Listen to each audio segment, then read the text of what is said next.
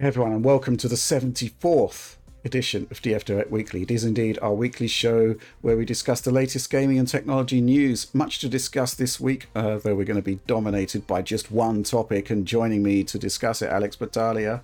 Oh, here I am drinking water. Um, yes, Rich, it's Spider Man coming out on PC. Biggest news of the week by far. I've been burning the midnight oil, Rich, on this video. I think we, well, I have as well. It's just been quite an interesting experience, which I'm looking forward to discussing. And uh, of course, John Linneman. It's amazing seeing a game like Spider-Man cruising along at like 90 to 100 frames per second. all those features, like man, it's just uh, it, it, looks really good on PC. I gotta say. So, and Alex, your coverage is robust. So yeah, we should probably get into that. Absolutely. So, first news topic of the week is indeed uh, the fact that Spider Man Remastered has arrived on PC. Um, wow, this has been quite an extended and torturous review process for a whole number of reasons. The good news is that the product that's come out at the end of it is uh, is is very very good. Not quite perfect, but very very good. Alex, where do we begin with this one? I, I mean, we received the code what mid last week. Yeah, like the end of the week before last uh, is the way I would put it. And then, you know, uh, you receive the code and uh, like the review process uh, for PC games and console games, uh, it can uh, be really awesome at times. Like, for example, I think when John got like The Last of Us Part 2, it was like maybe a month ahead of time, I, f- I feel. And it was basically gold. And, you know, it was already like basically a perfect game in a lot of ways. Um, and here it, it, came in, I would say, uh, a less than perfect state. And they already kind of said that uh, with the review documentation, saying like, oh, Ryzen performance isn't good, uh, RT is not complete, DLSS is not complete.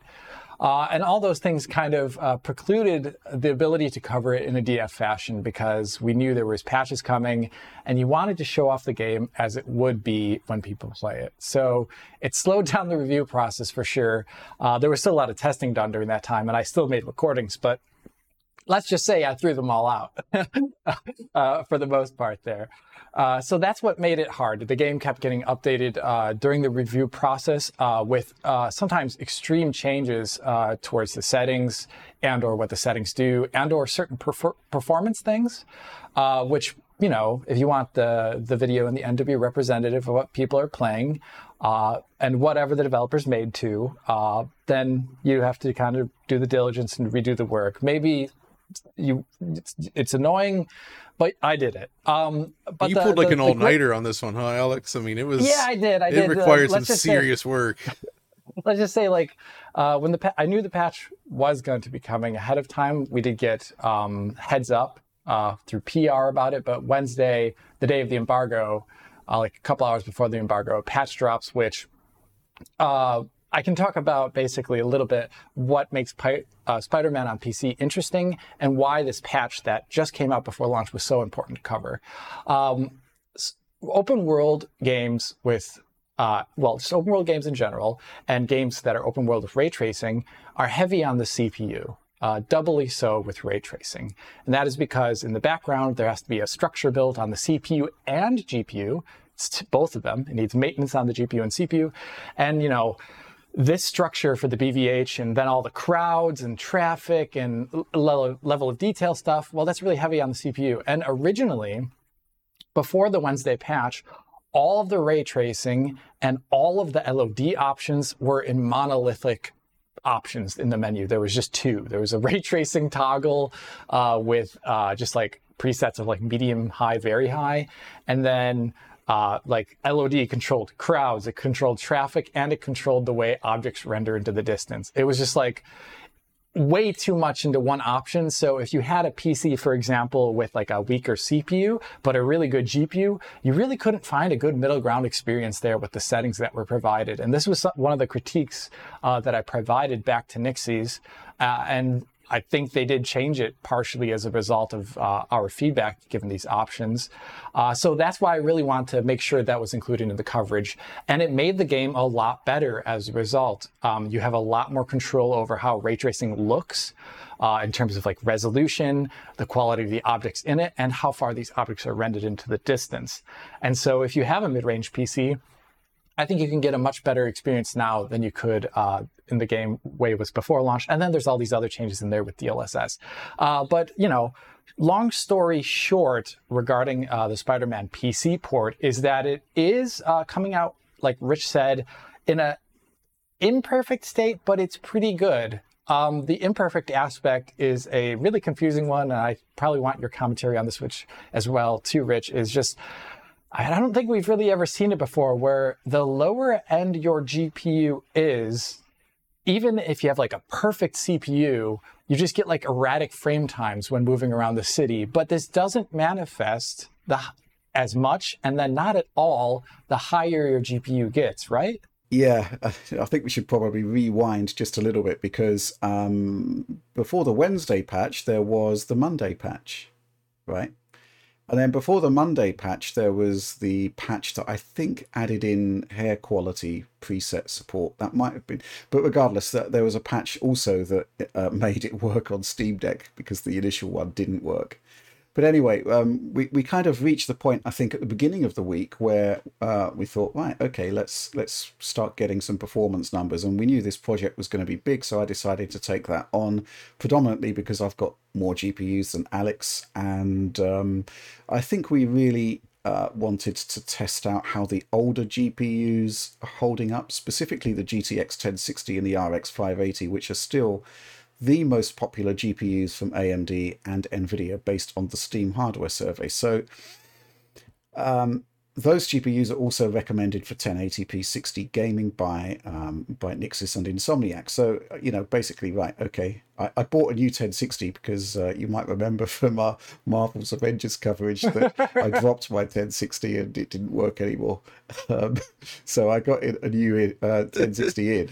Um, and um, yeah, essentially, I was running like a 10900K, and uh, there were some severe frame time issues and stuttering issues that made 60 FPS essentially impossible, and it could drop down. I mean, you know, I, I couldn't believe the results, and so Alex, you tested the 1060 with a 12900K, and you were still getting, and you were still getting into like 40 FPS territory um, which which obviously is an issue. So you know, I logged it with Nixxes, and uh, I noted the issue was there also on the RX 580, but not quite as bad because the performance level generally on the 580 is higher.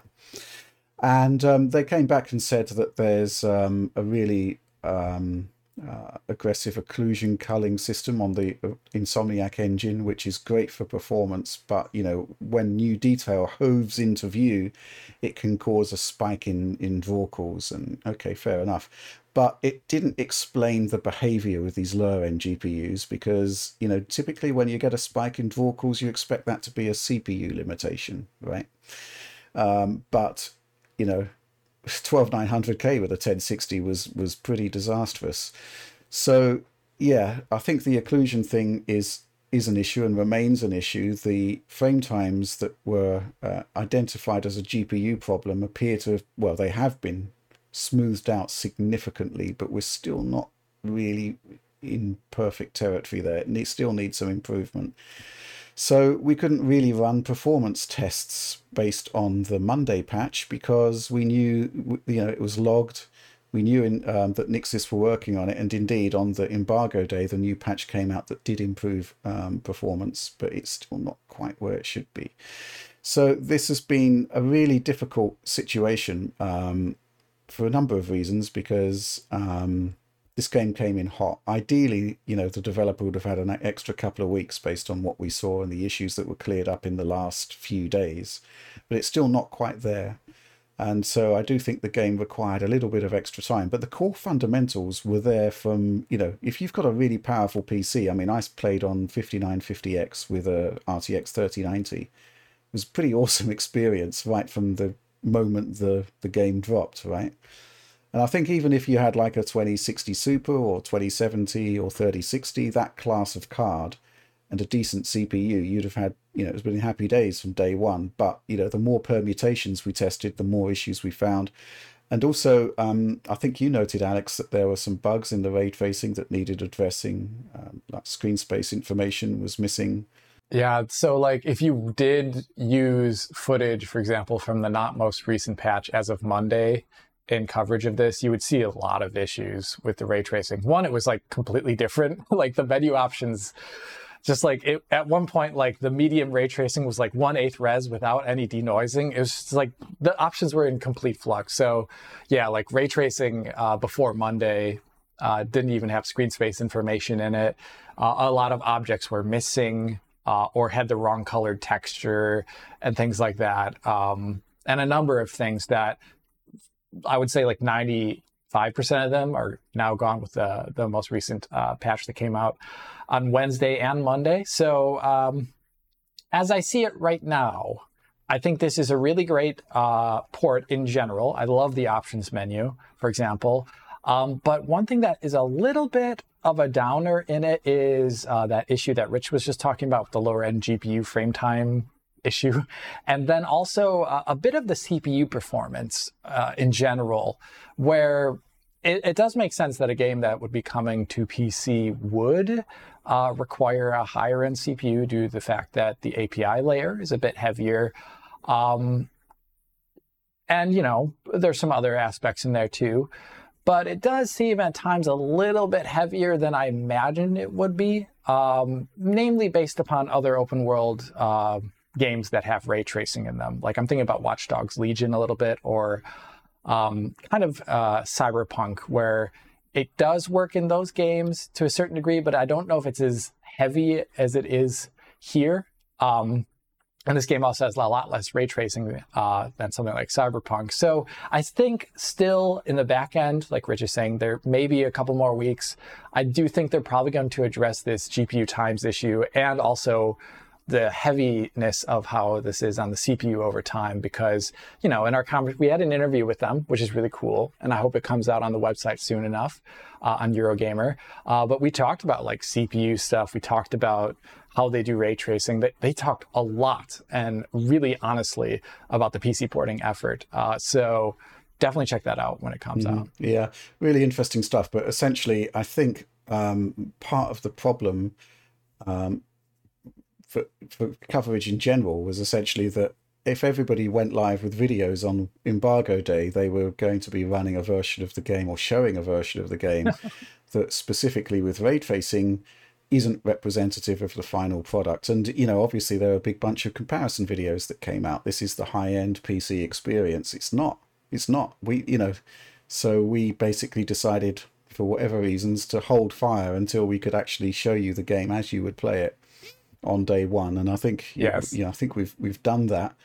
Um, I guess my only concern is I'm about to embark on more performance testing, you know, based on day one code, but that could change, you know, within days if they isolate well, this issue. Well, well, true. I mean, now that it's out there for the public to to purchase, I think it's fair game. Absolutely, it's, yeah. It's like fair game now. Mm-hmm. Yeah, at that point, mm-hmm.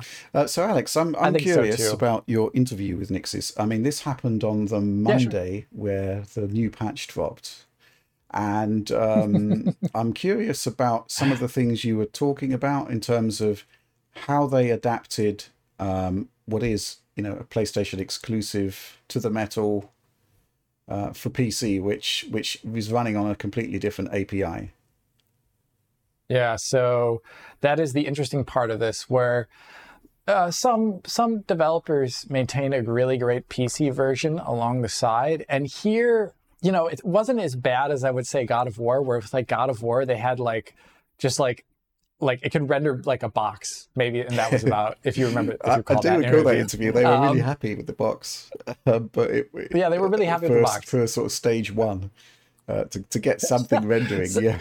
so here there's like an in-between ground they did have like d- actually i believe it was um if i recall dx11 uh editor tools if i'm not mistaken. Okay um, so they could edit they could edit the game on PC and see visual rendering and all that stuff, which is the whole point of it. Uh, but there was no DX12 uh, that was really uh, there at all for a game, and obviously no DXR as a result of that too. So the ray tracing wouldn't have been in. And the beginning of the project was essentially months, which is really I can't even imagine how frustrating it must be. Months of just the game rendering on PC only as a black screen under DX12. Uh, so uh, that's how it started off.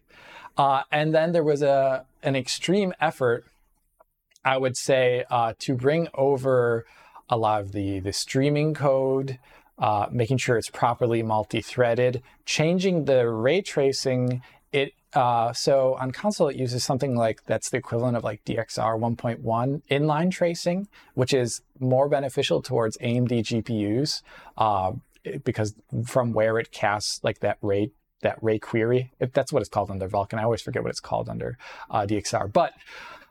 Uh, they they actually changed that uh, to use like a more DXR 1.0 style, which uh, is better on like NVIDIA and Intel chips typically, uh, and as well, you know, they had to make sure that like uh, shader compilation was working correctly, uh, which we also talked very um, frankly about the state of shader compilation on PC in general. And they all had very awesome opinions about that, very specific opinions as well too, which is great to hear from developers, uh, from people who literally have to deal with this issue every day.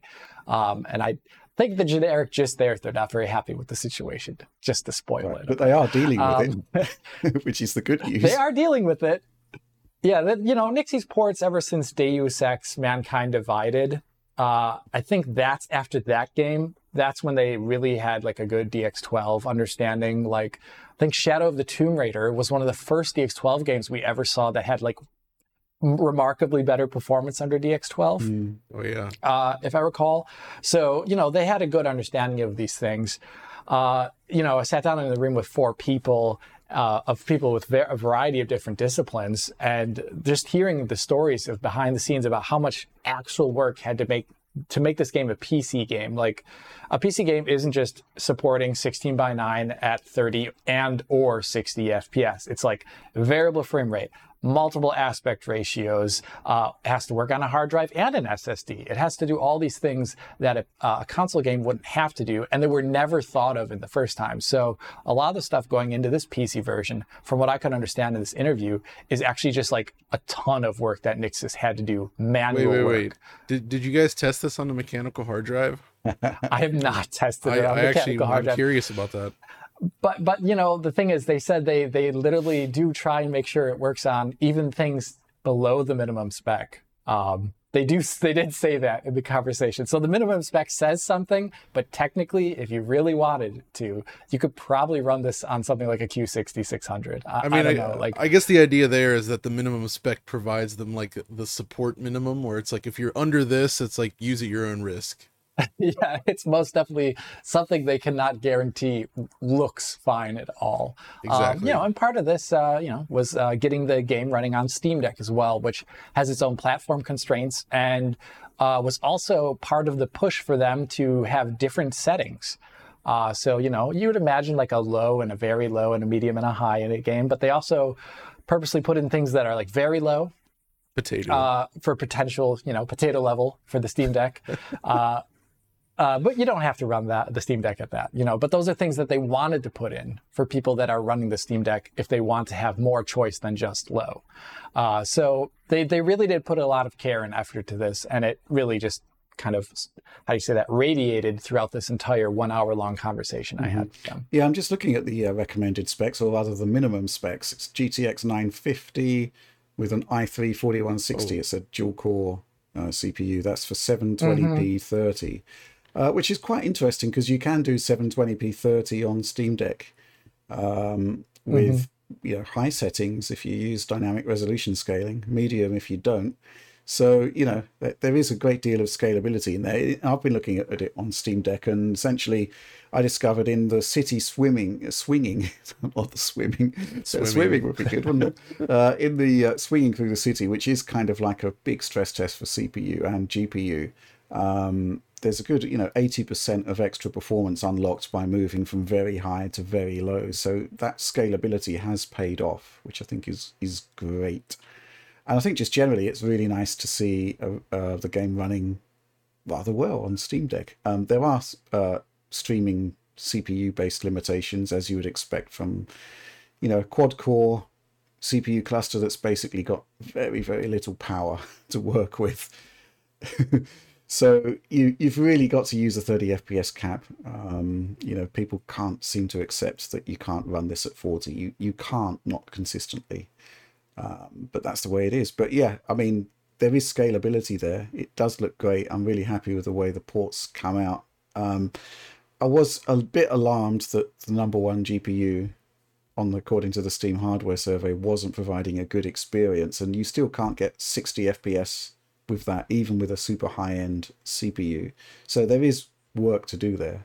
Yeah, th- this is a bit of a so my kind of litmus test, if that's the proper phraseology, with uh, console ports tends to be can you get 60 FPS on it on a 1060 uh, at settings close to a PS4 uh, and basically doubling the frame rate of PS4 because that's what you would expect uh, a lot of the time. And if not, then then the RX 580. Uh, and this here out of the box, kind of like um, Horizon Zero Dawn, also isn't doing that, but for different reasons. Here, it's that it's really that erratic frame time issue. Um, so I think they really, I think once they clear that up, though, we'll we'll start seeing um, GPU performance on that lower end that scales more like we're used to seeing, especially with dynamic resolution scaling enabled, because uh, you know the consoles are using that as well too. Uh, one thing I just want to touch on before uh, we go is like as a part of these ray tracing settings uh, that they added in, uh, they, they they really did make sure that they increased the quality of ray tracing on PC because the game was designed around PlayStation 5 constraints. Uh, and you know it's a good looking ray tracing on a console game, but like as you as soon as you blow that up to like native 4K 60, and you're like walking around, you're like, oh, you can see the compromises. And I've got all this GPU power. What do we do with it? Well, Nixxes were thankfully, and as Insomniac helped out here too, apparently, they really wanted to make sure uh, that if you have a bigger GPU, the game does scale in some ways quite dramatically higher uh, than what you can find on console. So I was I'm really grateful for that uh, because sometimes you see like a port to PC and it's just like ah, it's just like the console settings with like some slightly better shadows. But here there are actually significant differences uh, in there. Yeah, I think um, this was something else we pointed out. Right, there was uh, an issue with crowd density with uh, on the very high setting where it actually looks better on PS5, but that's not the case on the final code. But just generally, it's just the concept that um, you're getting a really good ray tracing experience day one. But you know, people are still going to be playing this game ten years from now, where the ray tracing performance on the GPU is going to be off the charts based by today's standards. So why not build in that level of scalability? Why not make everything um, it, the best it can be within the constraints of that engine? And they pushed for that um, it arrived kind of a bit late, but it's there and it looks awesome. And um, yeah, just generally, it's it's just really nice to see re- another really good port from Sony. The other thing, which I think is worth um, highlighting, uh, which you're going to be looking at next, I believe, is um, really solid support for upscaling. Uh, FSR 2.0, uh, the Insomniac solution, which we've been amazed by for, for a long time now, is in there in on PC for ready for your for your zooming antics, Alex. Uh, I can't wait to see that and uh, DLSS and support for all of those with dynamic resolution scaling. Yeah, Nixxes semi pioneered doing this in their work on oh, I forget the name of this Marvel's Avengers, right? Um, so that that game had DLSS plus uh, anti uh, plus DRS on PC, which was really cool. We didn't end up covering that, unfortunately.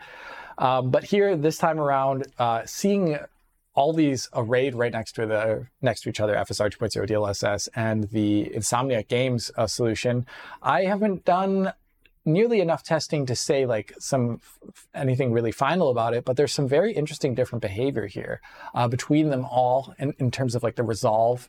And sometimes you know just like once again just like dlss surprises me uh, at the stuff it can do. Like that's one of the things i noticed like in the review process it it was a bit of a shame because DLSS wasn't working initially with the first couple patches. Like it was pretty broken uh, when you would turn it on.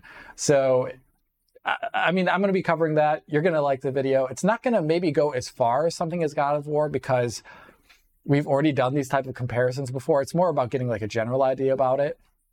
Um, but yeah, you know, because like I, there's only so many times you can hammer a point home, I- uh, to say the least. You say that though, but I do think the Insomniac versus FSR 2.0 comparison is going to be intriguing because the Insomniac solution was designed for PlayStation 4, PlayStation 4 Pro, right?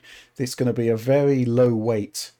Um, I, I, I use the word cheap, cheap not as in bad, but as in computationally light solution that produced phenomenal results. Whereas its direct counterpart in the PC space is right there, FSR 2.0, but this is considerably heavier, into, uh, I would suspect, uh, in terms of its uh, computational requirement. So to actually see, you know, it may well be the case with dynamic resolution scaling that you're going to have to have a lower resolution with FSR 2.0 just to accommodate the milliseconds of com- computational time extra that FSR 2.0 requires. Really interesting. That is interesting. Like there's this overhead for DLSS and FSR 2.0, which um, can change, can tip the balance a little bit in, in, the way you're describing there. And as a part of this video, um, I'm going to do like the the very raw, what I consider the ultimate comparison of like performance mode versus all one another, which is like the hardest thing to do in upscaling two, you know, four times upscale. Uh, but one thing I also want to do also is a couple tests of where their performance equals, where you have a, uh, a GPU that is not capable of hitting a sustained, let's say 4K 60 uh, normally, but it can do that with DLSS, uh, uh, the Insomniac games, and FSR 2.0, but they're just left to free float in terms of dynamic resolution scaling. So we can see essentially what is the best that each solution can do uh, there in terms of like internal res and the output res. And I think that's going to produce very interesting results. Yeah. Again, I think that's going to be really interesting to see the Insomniac solution because it wasn't designed to do 4x resolution scaling. It was kind of like from 1440p to 4K. Uh, so it may, you know there may well be interesting cost versus quality comparisons there. Oh yeah. Mm. Um, yes. So lots still to come on Spider-Man PC. It's it's a hot topic for sure. Uh, but let's move on to our next topic. Not so much a news topic, just a really interesting mod that turned up, uh, which John pointed out to me earlier in the week. Uh, Boneworks is one of the most impressive virtual reality games out there. And there's a mod that essentially transforms it into a kind of uh, Metal Gear Solid PS1 hybrid. Looks quite compelling, right, John? Yeah, so um, essentially they have created this mod to mimic the original look and design of Metal Gear Solid 1 on PlayStation. So, you know, unfiltered textures and that sort of thing. But it's certainly a step up from that in terms of like some of the asset quality, uh, like for the weapons.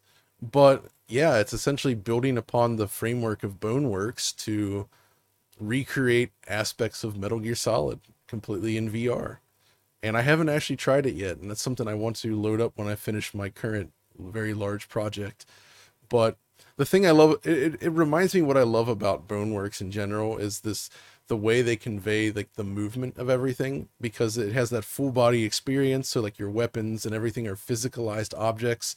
They're attached on your torso and you actually need to grip them with the controller to to keep them in your hand right? If you let off the grip you just drop it on the floor uh you know if you if you pull out your your pistol put a silencer on it you actually need to you know physically manipulate the weapon to use it right? It's not it's not just glued to your hand.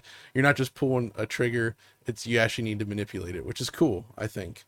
And you know just seeing old school pixelated unfiltered textures and low poly objects done in vr it's it's an enjoyable thing uh, because your eyes don't try to perceive it as something real. So in a way it ends up feeling almost more immersive you know? It's it's it's it's a weird thing but uh yeah i would like to try it and see how far along it actually is. I mean it does not seem to recreate the cinematics of the game obviously. It's just pure gameplay based but uh it looks good. It does look good. I'm watching the footage now and i'm kind of reminded that whenever a good remaster comes out it tends to highlight the quality of the original artwork and the artistic direction that you know and that holds up you know despite higher resolutions and whatnot and I'm looking at this and it, it, it, looks good, you know, despite the fact that it is, you know, clearly drawing upon the PlayStation 1 aesthetic. Just goes to show that, you know, uh, class is uh, is permanent. That's actually something really interesting because this week for my other project that I've been working on, I've been playing around more with DuckStation on the PC, which people have raved about for a long time. And it's really interesting looking at some of the games through that emulator with the enhancements that it offers, such as, you know, it corrects the texture warping issue. Uh, you can super sample uh, or downsample, I guess, from very high resolutions and retain the original pixel grid styling of the PS1. But it really shows how strong a lot of the art direction and model quality actually was during that era, and that it was kind of just spoiled by limitations of the hardware. When you remove the issues, it's like, wow, this is a beautiful game. Uh, and it really gives you like a newfound respect for it. Like something like Rage Racer, especially. I was playing that and just like completely shocked by how good it actually looks uh, through DuckStation. And that's the kind of feeling you get when you see this Metal Gear Solid stuff done in VR, where it's very boxy, low res textures, pixelated, but it has like a real sense of style to it that holds up very well. Mm-hmm. I'll tell you what, John, I would really like to see a uh, Metal Gear Solid DF Retro, which would also encompass, of course, uh, the Twin Snakes remake. Oh yeah, that's that. That oh is something God. I want. I want to tackle. Uh, that, that's a good idea. Mm-hmm. I would mm-hmm. like to do that's that. a that's a big one because like uh, I, I feel like John could do that really well because the lead up to Metal Gear Solid is Metal Gear, and you have these like characters in this universe and a 2D plane, and all of a sudden it's brought into 3D, and like Rich was saying, like the art style and the art in Metal Gear Solid, the first game, is just like impeccable. It's incredible looking. It's timeless. Uh, uh, it just looks so good, uh, in spite of all the limitations of the hardware. And that's one thing that actually interested me about this is that it's not going to be using MGS1 mechanics, uh, but I think the very general idea of taking the Metal Gear Solid like rules of engagement and applying them into a more VR immersive simish style kind of environment is just like perfect because Metal Gear Solid 5 tried to do that to a degree, given the limitations of the hardware and all the things for that time, uh, and the limitations of third person perspective, of course. But this is kind of what I'm imagining that is like, just in the VR stage, with where you can like experiment with the environment, experiment with the guards, do really funny sneaking tactics. Because uh, I imagine that we'll have all that. Yeah that, that's kind of what separates Metal Gear from a lot of other games, in that it's very systems driven, you know, and you have all these tools handed to you, and then the AI is specifically designed to be fun to play with, right? Like it's not meant to be the most challenging AI. It's the kind of AI where just toying with them and testing your limits uh, is fun in and of itself, and I think that is is kind of something I want to see more of. And yeah, it's perfect for the VR space because you have that additional awareness around you. And yeah.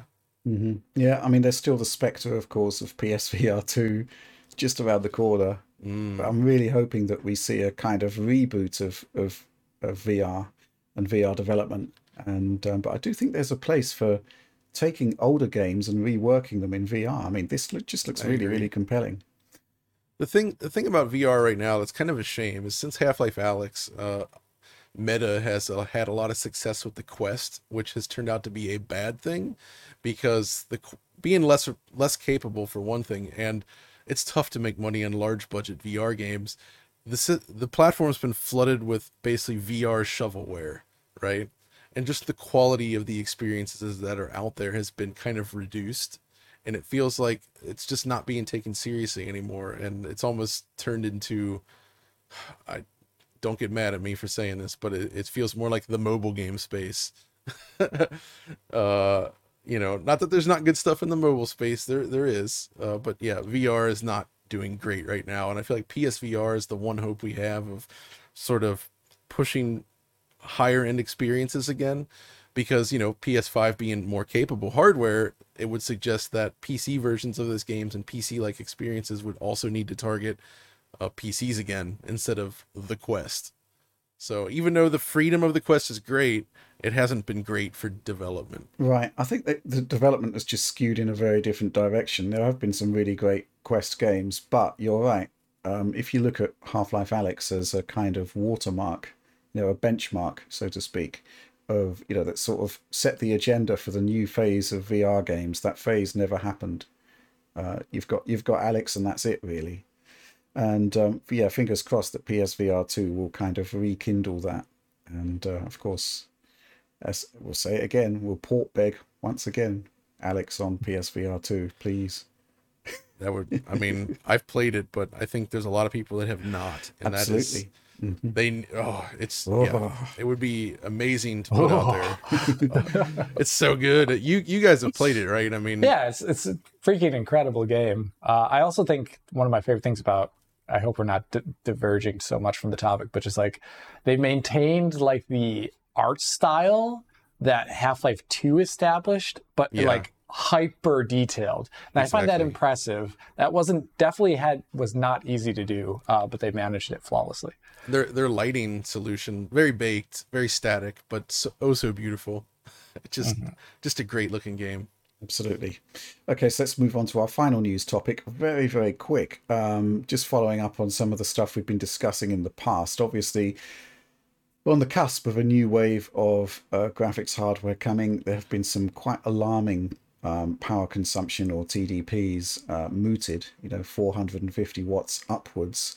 And it looks like there were going to be some increases in power consumption for lower end cards as well. Um, new rumor, but it is from a good source. It's kopite7kimi, who is usually pretty bang on with the stuff that he reports. Is saying that the RTX 4080 drops down to 320 watts, uh, 4070 285 watts, 320 watts. That is high, but it's the same as the 3080.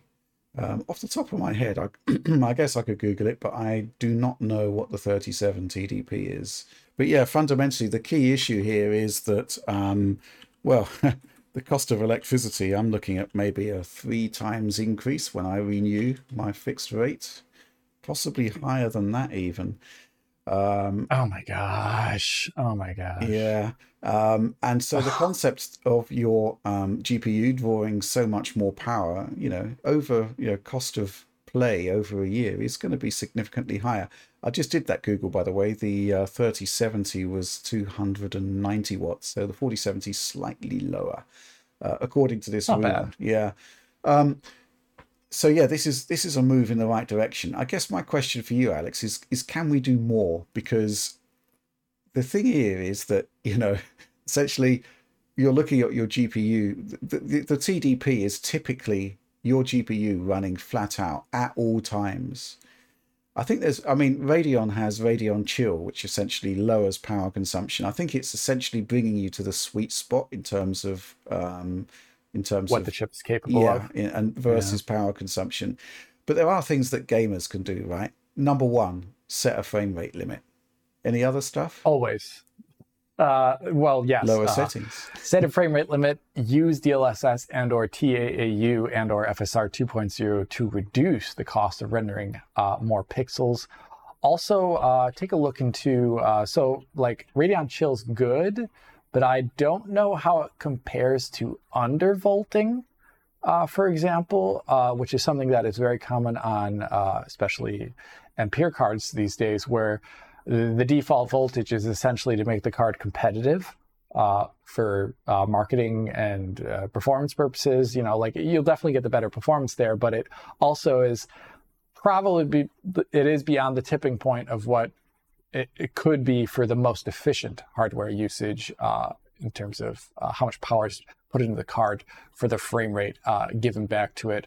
Uh, the, the thing about FPS caps, though, I think is really important because I just I read more than enough forum posts and enough Steam posts to realize that I think a lot of people just play completely uncapped on like FreeSync G-Sync screens, which I, I personally think would probably look rather terrible um, because uh, like you look at the sky, it's like 140 FPS, and you look back at the the the you know like the horizon line, and you're at 70. Like that's like a real thing that actually happens if you're using any settings above medium in a game.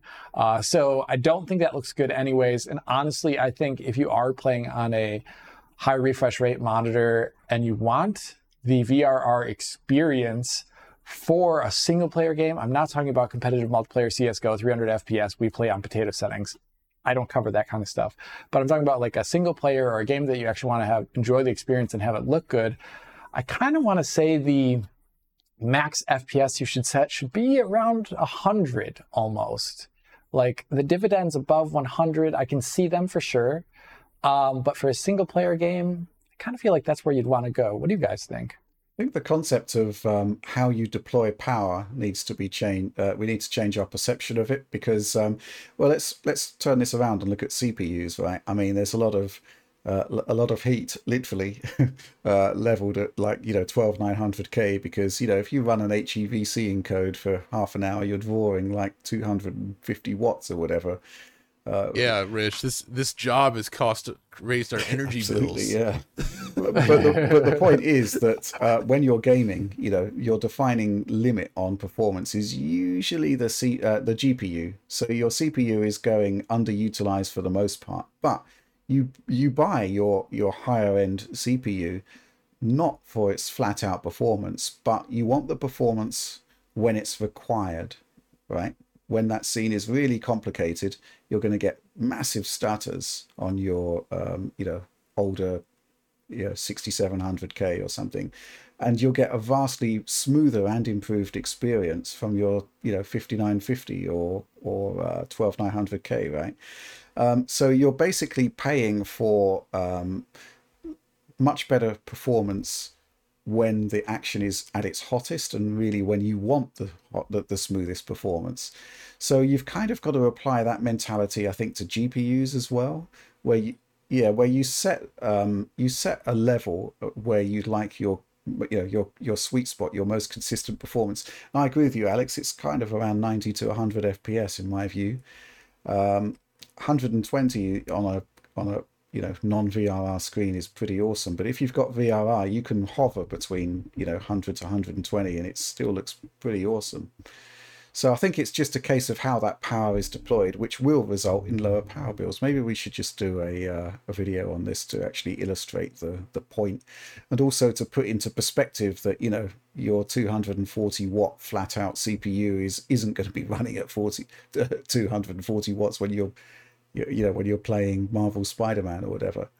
So yeah, it's a case of putting it into perspective, I think. But yeah, really interesting stuff, and it is good that you know potentially the 4070 and 4080 will be a bit more restrained. If you if you really want efficiency, if you want to play at 75 frames per second for dozens of hours on a single AA battery, the Wonder Swan. That's what it does. That's 75 frames per second over 20 hours, spot. one A battery right here. That's one what else double A. One Jesus. double A battery. Like how how efficient is that? It has a 75 hertz display. It does.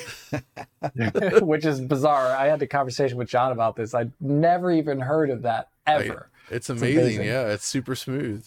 wow. Very, very nice. Uh, but that's the end of our news topics for this week uh, going to be talking, well, it's usually our content discussion section, but we're going, just going to be uh, talking about a couple of other random things that we need to discuss. Um, digitalfoundry.net it is the site for our patreon supporters right? Um, it's where you can go to access all of those high quality video downloads. Um, but it hasn't historically been very well integrated with patreon. So you know if you go to patreon you get a big bunch of bonus materials and tons of other great stuff, early access, all of this stuff, which we could never show on digitalfoundry.net. Um, so digitalfoundry.net is getting an upgrade. It should be live hopefully next week. Um, and what it's going to do is essentially plumb in directly with Patreon. And, uh, you know, if you're a premium supporter, you'll be able to see all of that premium supporter exclusive content. You'll have the early access flagged right in front of you without having to go to Patreon to see the post. Um, and also, I think what's quite exciting about this is that we've been doing the enhanced DF supporter program for like, you know, 18 months now, um, close to that. So there's actually a big bank of exclusive content that's built up over that period that we've never released publicly. And, you know, again, you don't really have to. Um, uh, sort of laboriously go back through old Patreon posts to find it now. It's all going to be flag post, uh, signposted rather on digitalfoundry.net. So yeah, really excited about this. Tons of retro Plus, stuff. N- yeah, I was going to say next week, uh, mid mid to late week, the new DF retro should be out as well on Klonoa. So Mhm. 40, 46 minutes done right now. You can check it out via that new webpage, hopefully. hmm So it's going to be, you know, really good stuff, and um, just will give you extra value from supporting us. Simply because if you're a new supporter, you'll be able to easily tap into all of the stuff that we've done in the past and all the new stuff we are doing. It's just going to be more readily uh, accessible. So it's good stuff. Um, the next uh, point I just want to talk about is a friend of Digital Foundry, Amy Elgar, uh, is going to be streaming Half Life 1 and 2 for 24 hours straight. Uh, I wouldn't want to do that. Incredible. But it is in favour of a great cause, Breast Cancer UK. Uh, there will be a URL at the bottom there, so please do donate. I have done so. Um, s- and yes, that's that's good stuff. So look out for that. I- I'm just curious, like, is it Half Life 1 and all the expansions, and then Half Life 2 and all the expansions? Oh my God, uh, that would be. And split screen on. PlayStation 2. And yeah, and Uplink and all that. Yeah. Uplink, the demo. Oh, yeah. that's- They got Blue much Shift in there. You got. I may have that to stuff. tune in for a bit uh, if I find the time and uh, say hello because that is incredible. I love first Half Life. It's a great game. I hope you haven't just made Amy's task a lot, you know, a 48 hour stream. Oh, yeah. You need to cover every Half Life game. Well, if she, if she plays the Xbox version, you know, it's gonna get yeah. it's gonna it's gonna get crazy over there. Extend the time of that playthrough. Oh my God. Okay, let's move on to the final part of our show. It's our uh, Digital Foundry supporter Q and A. This is uh, where essentially every week we put out a call to questions to supporters via Patreon to, um, you know, essentially uh, produce posers for us, and we shall choose the best of them and talk about them on the show. And uh, the first one comes from Adam, and uh, he has the impudence to actually have two questions. So let's get straight into it. Hi, crew. Hope you're going well. Um, this week, I had two questions on my mind. Firstly, I've noticed that when announcing the episode number, Richard often seems highly amused, as though he's about to have a sensible chuckle. Is he shocked that the show has run this long? Okay, well, let's just tackle that question. Uh, it is quite amusing to me because, uh, you know, when we started Digital Foundry, we had no intention of doing a show like this. Uh, we had no intention of producing any kind of personality led uh, hashtag content. Um, it was kind of like a black box where you'd have inputs and outputs. The input would be the game, and the output would be the analysis. Um, so the concept of actually arriving in front of a camera and talking, you know, off the cuff for an hour, an hour and a half at times, sometimes even longer, is just kind of mind-boggling. And I'm just surprised that this has proved as popular as it has been. I don't know what you make of that, uh, Alex. Yeah, I mean, every single time I see the number, I just think like, oh my gosh, people have listened to me how many times just blather. you know, like I, I, I, do inform myself to make sure I say something while here, but I realize, you know, I, I'm just a guy. I'm just a, we're just normal men, you know, innocent men, as they say. Um, yeah. Okay, well, let's get on with Adam's second question to business.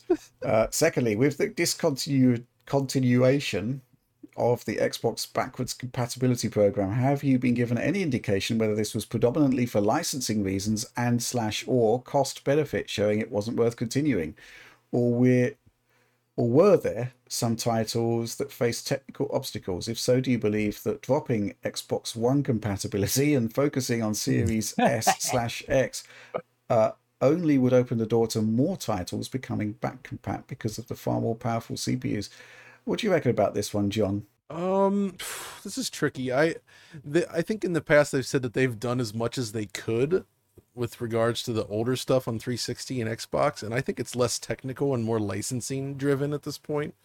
Yeah. Uh, and as as they noted here, um, but I this this is a tricky one. I think, it is there's- there's- licensing, really, isn't it? I, yeah, I, but if it were, I guess, a big enough selling point, I'm fairly certain Microsoft could overcome those licensing issues. You know what I mean? I think they have Yeah, actually a number rem- of titles. Yeah, I think they have actually where you know sometimes removed some of the offending licensed material to get Yeah, those games that- out there. That that's something that they can do is actually dig into these games and remove certain files. And I know of games that they've attempted to do this on that didn't work, and they were not able to re-release them as well. So that's wow. unfortunately not always feasible. Uh, but yeah, I, I I really wish they would revisit this because it's less about 360 I think is very well covered, but I think the original Xbox is not. There is a ton of Xbox games and it's an amazing system by the way. There's a there's a ton of great stuff on the original Xbox that is not covered at all by this program and I think I I can't believe that they've reached the limits of licensing on original Xbox stuff specifically given how many other games exist for it. Yeah. Right? Especially now So- with Blizzard Activision going down. you know, Yeah. like that. There's a lot of Blizzard Activision or Activision titles on Xbox that could definitely make their way over. Um, that would be really nice to see, actually. So I hope. I don't know. It's really hard to say if that'll mean action as soon as that's done, but the evidence on PC that they're at least dipping back into the catalog with these Oh right. half-hearted, uh, you know, um, Microsoft Store releases uh, or Insider Program releases. Well, maybe they'll do something similar on Xbox. What whatever happened, Rich, uh, to the resolution boost thing? I think we come back to this every so often. we do. But, you know, you and I, we saw Gears of War Ultimate Edition, an Xbox One game that's limited to 1080p, running at native 4K on Series X, right? And it looked very good. Yeah. Uh, and then it just sort of quietly never happened. Yeah, I think um, they went with a different direction. They went with FPS boost, and Which is um, great, Yeah, which but- is great. Um, and I did actually ask them whether you know we've seen this technology working. Why can't you do both together for an Xbox 360 title? You should be able to do both together, right?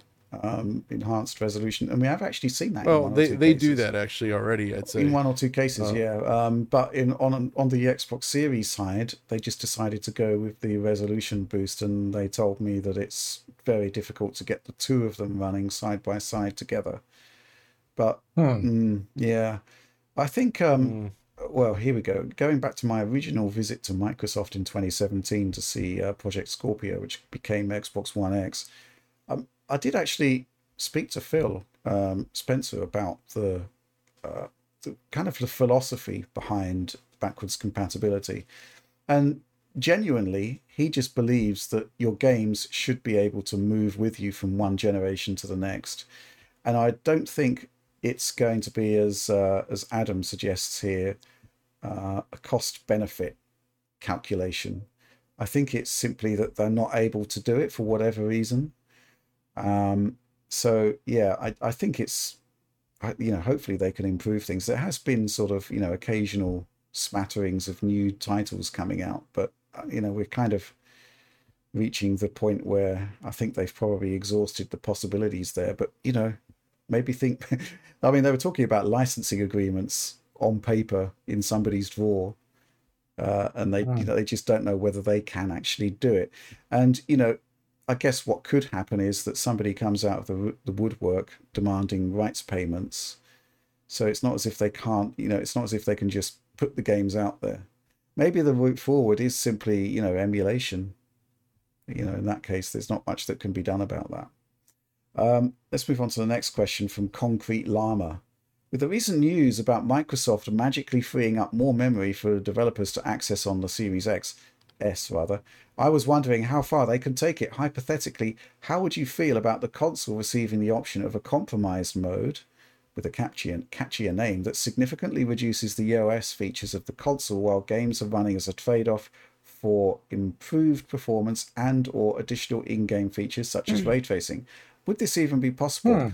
I remember Microsoft did something similar on the Xbox One when they universally disabled the multitasking features. Well, So, Ah, sounds like yes. Switch.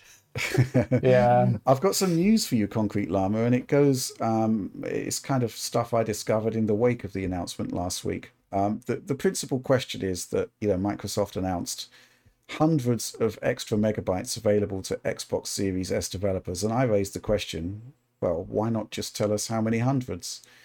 And the answer is pretty much exactly because of what you're suggesting here there's a base again i don't have the figures now which is slightly frustrating but there's a base level of extra memory that's been given to series s just platform level optimizations however if a title doesn't use certain system level features these can be disabled and the memory freed up and given back to the title so the amount of hundreds of megabytes that is gifted to the Series S changes according to the, de- uh, the development needs of the title. Ah. So yeah, um, I So I would- we've actually seen this before.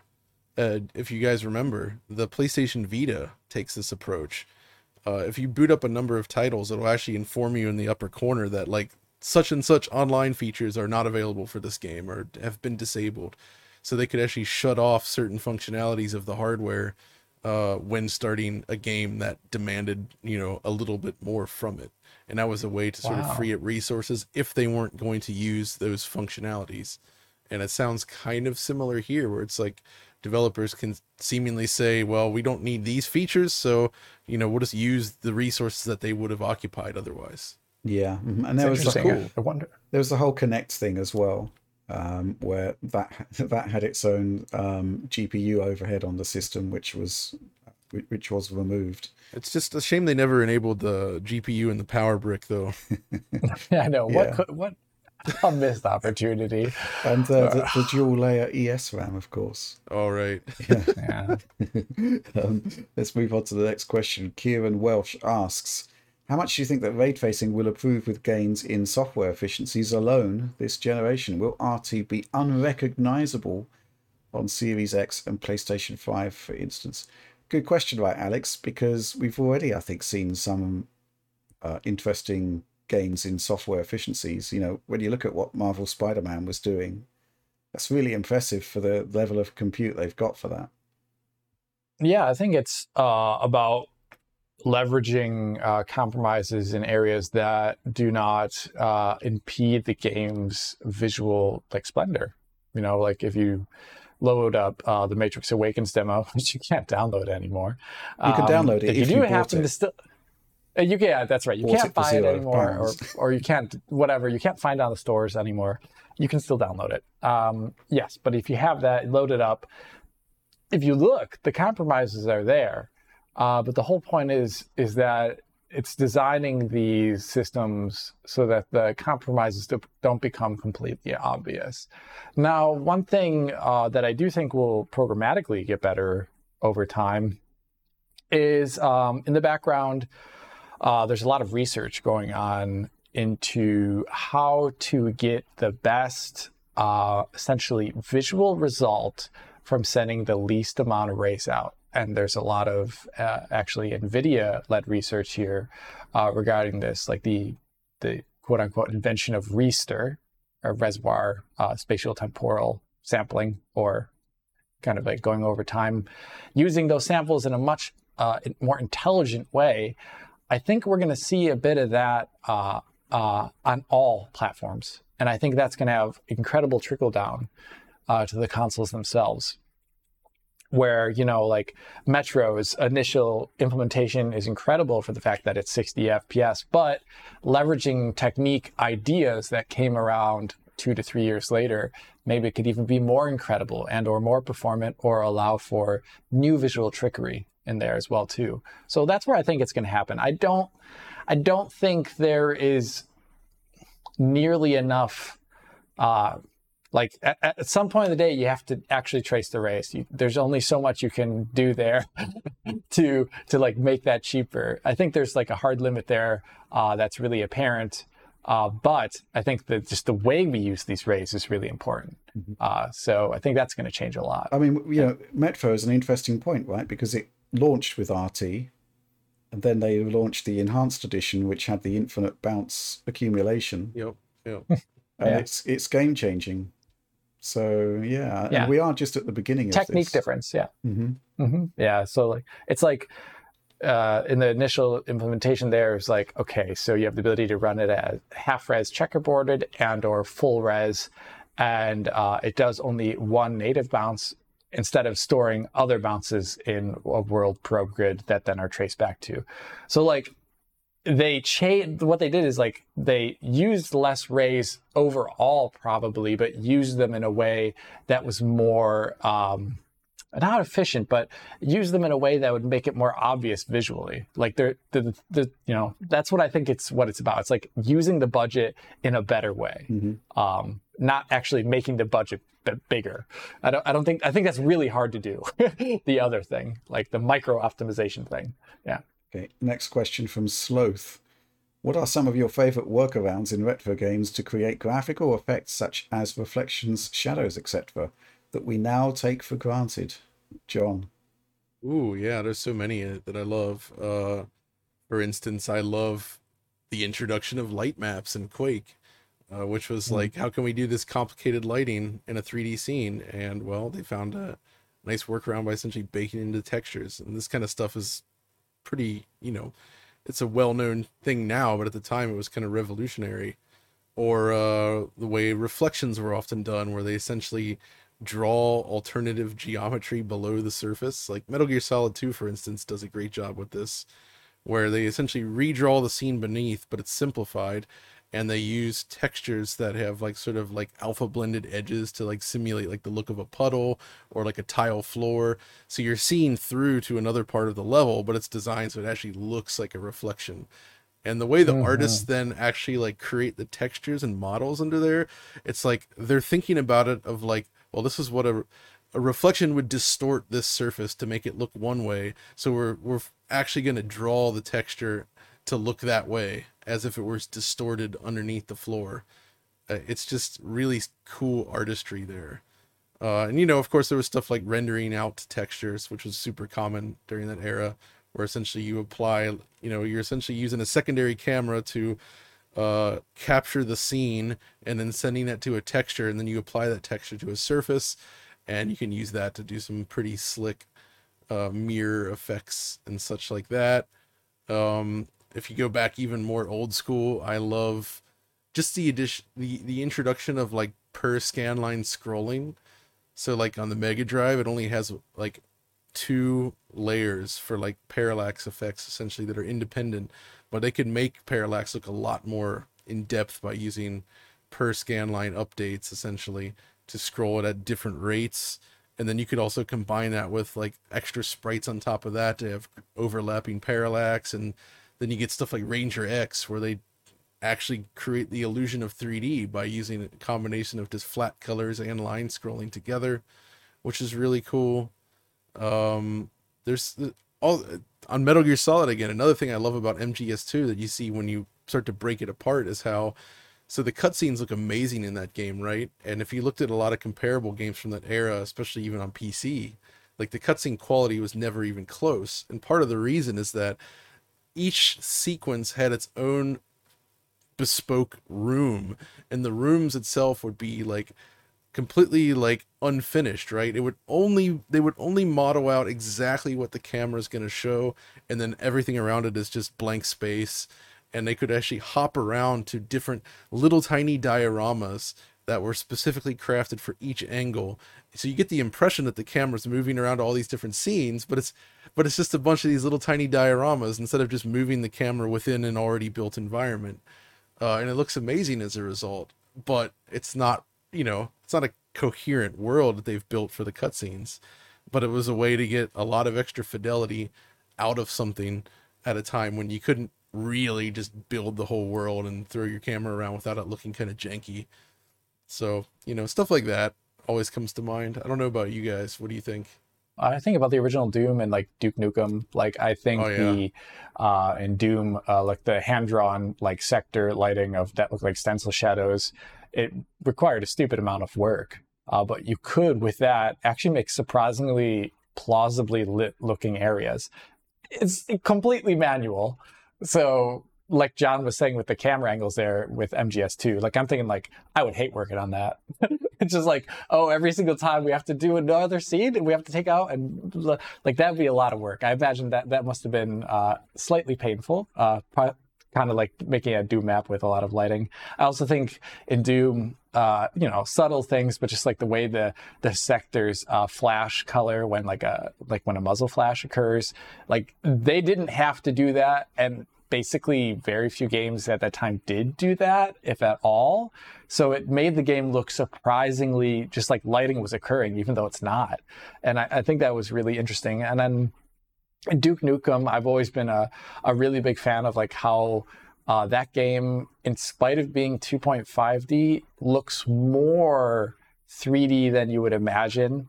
uh, at times, like when you jump up uh, on like the first uh, first level, for example, uh, in Hollywood Holocaust, like you jump up into that area on the building and go in the room, and you're looking down at the street below. I actually think it doesn't break the illusion so bad in uh, there as it does in other uh, 2.5D games or Raycaster games. Uh, and also there, I, I really like the uh, the first time you see a building fall down or like it, it like compresses the building but it, you, the illusion is there of like a building actually coming down Oh Uh, yeah, I love yeah that. like when the when the earthquakes occur Dude, so that's the stuff i think about What about uh, Doom 64? There's a level halfway through the game that actually creates convincing bridges, right? Where you Doom can't do that normally, but they came up with some weird sector trick to allow to give the illusion of the player if you go into a room you're going over something, but then if you go back out you can walk under that same path. You're not actually walking under it, but it the way it's built and works makes it look like you're walking under a bridge and that was like mind blowing. Like, and that's just you know, Doom 64 may be Doom 64, but it's still the Doom kind of technology. It has the same limits. yeah it's really cool like i can't even imagine like purposely putting in teleporters in places to try and make things look like 3D objects. What you like, you try. It's like when you go up Doom's uh, second level, you go up the stairs. There's like trickery there too, as well, but you're just not really noticing it. Um, I, f- I find that I guess really it's the same impressive. with that at, at Duke Nukem 3D Hollywood Holocaust when you jump through that air vent at the beginning, right? Yeah, like, it, uh, it makes it you just feel jump like you're on top of a building and you're going down through a tunnel, but it's not actually that. That's not that. that that's really fun. Uh, one thing I was wondering about that came to my mind right when this question was posed is I'm thinking of Ocarina of Time and like Link's um, like shadows like on his feet that Oh, change position. I've never really learned how that's done. I need to Um, look into and that's that. interesting. That's yeah, very it's, interesting. it's like two know. little like maybe just a texture, a couple little projected Yeah. things. they but almost it's not like drawing the full- a little bit. Right, Yeah. they're not drawing a full shadow, right? It's just, but it's convincing. It kind of grounds them Yeah. in the world. Or even the water trick in that game, where the water always looked really good in that, but it's just two texture layers, sort of like uh, scrolling on top of one another. But because of the low resolution of N64, uh, from a distance, it ends up looking like this super smooth water animation. Good stuff. Uh, let's move on to the final question. Try and do this one quite quickly. Uncomfortable username asks, uh, having Spider-Man, God of War, and even Horizon Zero Dawn on the go with the Steam Deck is honestly a huge selling point for me. However, it really has me thinking of the likelihood of another PlayStation Portable. Yes, the Vita didn't have much of a life. Ha ha. but portable gaming in general lost a lot of ground to mobile gaming at the time. In a post Switch environment where portability can indeed be a selling point, also reaffirmed with the popularity of the Steam Deck, do you think Sony would ever re enter the portable market with new hardware? Or do you think they are perfectly happy with just the Steam Deck? This is a really tricky one, right? Because um, in many ways, Steam Deck and um, uh, even Switch to a certain extent kind of validated PlayStation Vita um, in terms of what it actually delivered. I don't think Sony are going to do this um, simply because they've got two platforms upcoming already, uh, three if you include PC. They have PlayStation, they have uh, the VR headset. I just don't think there's room. And also maybe there's No. um, there's well there is definitely the concept of having to um, split your development effort to produce those games for those lower end platforms. The Steam Deck just kind of, you know, either it works or it doesn't really on those titles. Um, but it's kind of, they, it seems they've left it to the PC space. Any thoughts on this one, John? Because you love the uh, the Vita, uh, as we do we yeah, all. the- it's a great little system. Yeah, uh, you can actually see some Vita games over there on the shelf. Um, so I I agree with you. I don't think that they're going to attempt it again, and I would think that part of the problem is the development resource thing, where this is this is what Nintendo solved with the Switch, right? Where they unified all their development studios to work on a single platform because for years they were divided between console and handheld and that worked up until the point that handheld games became too complex. I would say like the 3DS era when all of a sudden the development process is now a lot more complicated than it used to be versus like say if you're making a GBA game during the GameCube era, those are two very different things in terms of the scale of development. So uh, the Switch saved them there with PSVR and the PC stuff, and you know their main consoles. It feels like they would be stretching their themselves too thin, especially that they've shut down so many great internal development studios in the past few years. I mean, which is that still disappoints me to this day, of course. So uh, I just don't know if they if they want to give it a shot. And I, I think he has a point about the mobile gaming situation around the time of the Vita's launch. Mobile gaming was kind of like eating everyone's lunch, and now it's just kind of found its own area that can coexist with the more traditional game consoles. But Vita did not survive that. Um, so and Sony itself didn't support the Vita that well. I would argue beyond the first year, they just kind of gave up on it real quick. And even the developers that produced truly exceptional games, uh, like the developers of Wipeout, the studio Liverpool. They made Wipeout 2048 on there, and then for the the reward for doing such a great game was we're gonna shut you down. That sucks. Jesus. Yeah, I mean, I am looking at Steam Deck though, and do wonder that you know if it had a dedicated development environment to the metal access to the silicon, what could mm. actually be done with it? Because you can see that you know Switch is punching above its weight simply because of those benefits. yeah, when you re- look at Switch versus the Tegra-based products from Nvidia, right? Night and day difference. Much worse in terms of performance. So if Steam Deck is doing what it's doing, you know, through all of those um, abstraction layers, that's really impressive. And you have to wonder what it could do. But you know, I don't think Sony would release hardware like the Steam Deck that's got relatively short battery life and is massive. um, but you know, process shrink one or two of those, and it's back into contention. But I don't know. Um, the question is really how long Steam Deck is going to last uh, in terms of running sort of proper next gen games. That's still the big question, really. There. Yeah, because we're still in cross gen period, right? Absolutely. Yeah. So. Uh, especially if you have something like Metro Exodus, right? If we have more games come along where it's like, oh, it requires ray tracing, well, the enhanced edition anyway. Mm-hmm. Can't mm-hmm. run that mm-hmm. on the deck. So interesting question though. Unreal Engine five, right? Unreal like, Engine that just what? doesn't do particularly well. It doesn't really function on the Steam Deck, yeah. which is which is a problem. but hey, you know they're you know Epic said they're working on like CPU related issues and yeah. also shader, shader comp issues. So yeah, yeah. maybe the deck will get better over time. Mm-hmm. We'll see. Absolutely. We'll see. Okay, well, that's the end of the show. So please do like, subscribe, share if you enjoyed the content. Ring the bell for those notionally instant notifications. No guarantees on that, as usual. Uh, that is my disclaimer. Um, uh, DF supports program, new site next week. Tons of bonus material. You'll be able to see it. All, I mean, even if you aren't subscribed, at least you'll be able to see what we've done on the unsigned in view, even if you won't be able to watch it. So you'll get a flavour of everything that we can offer there.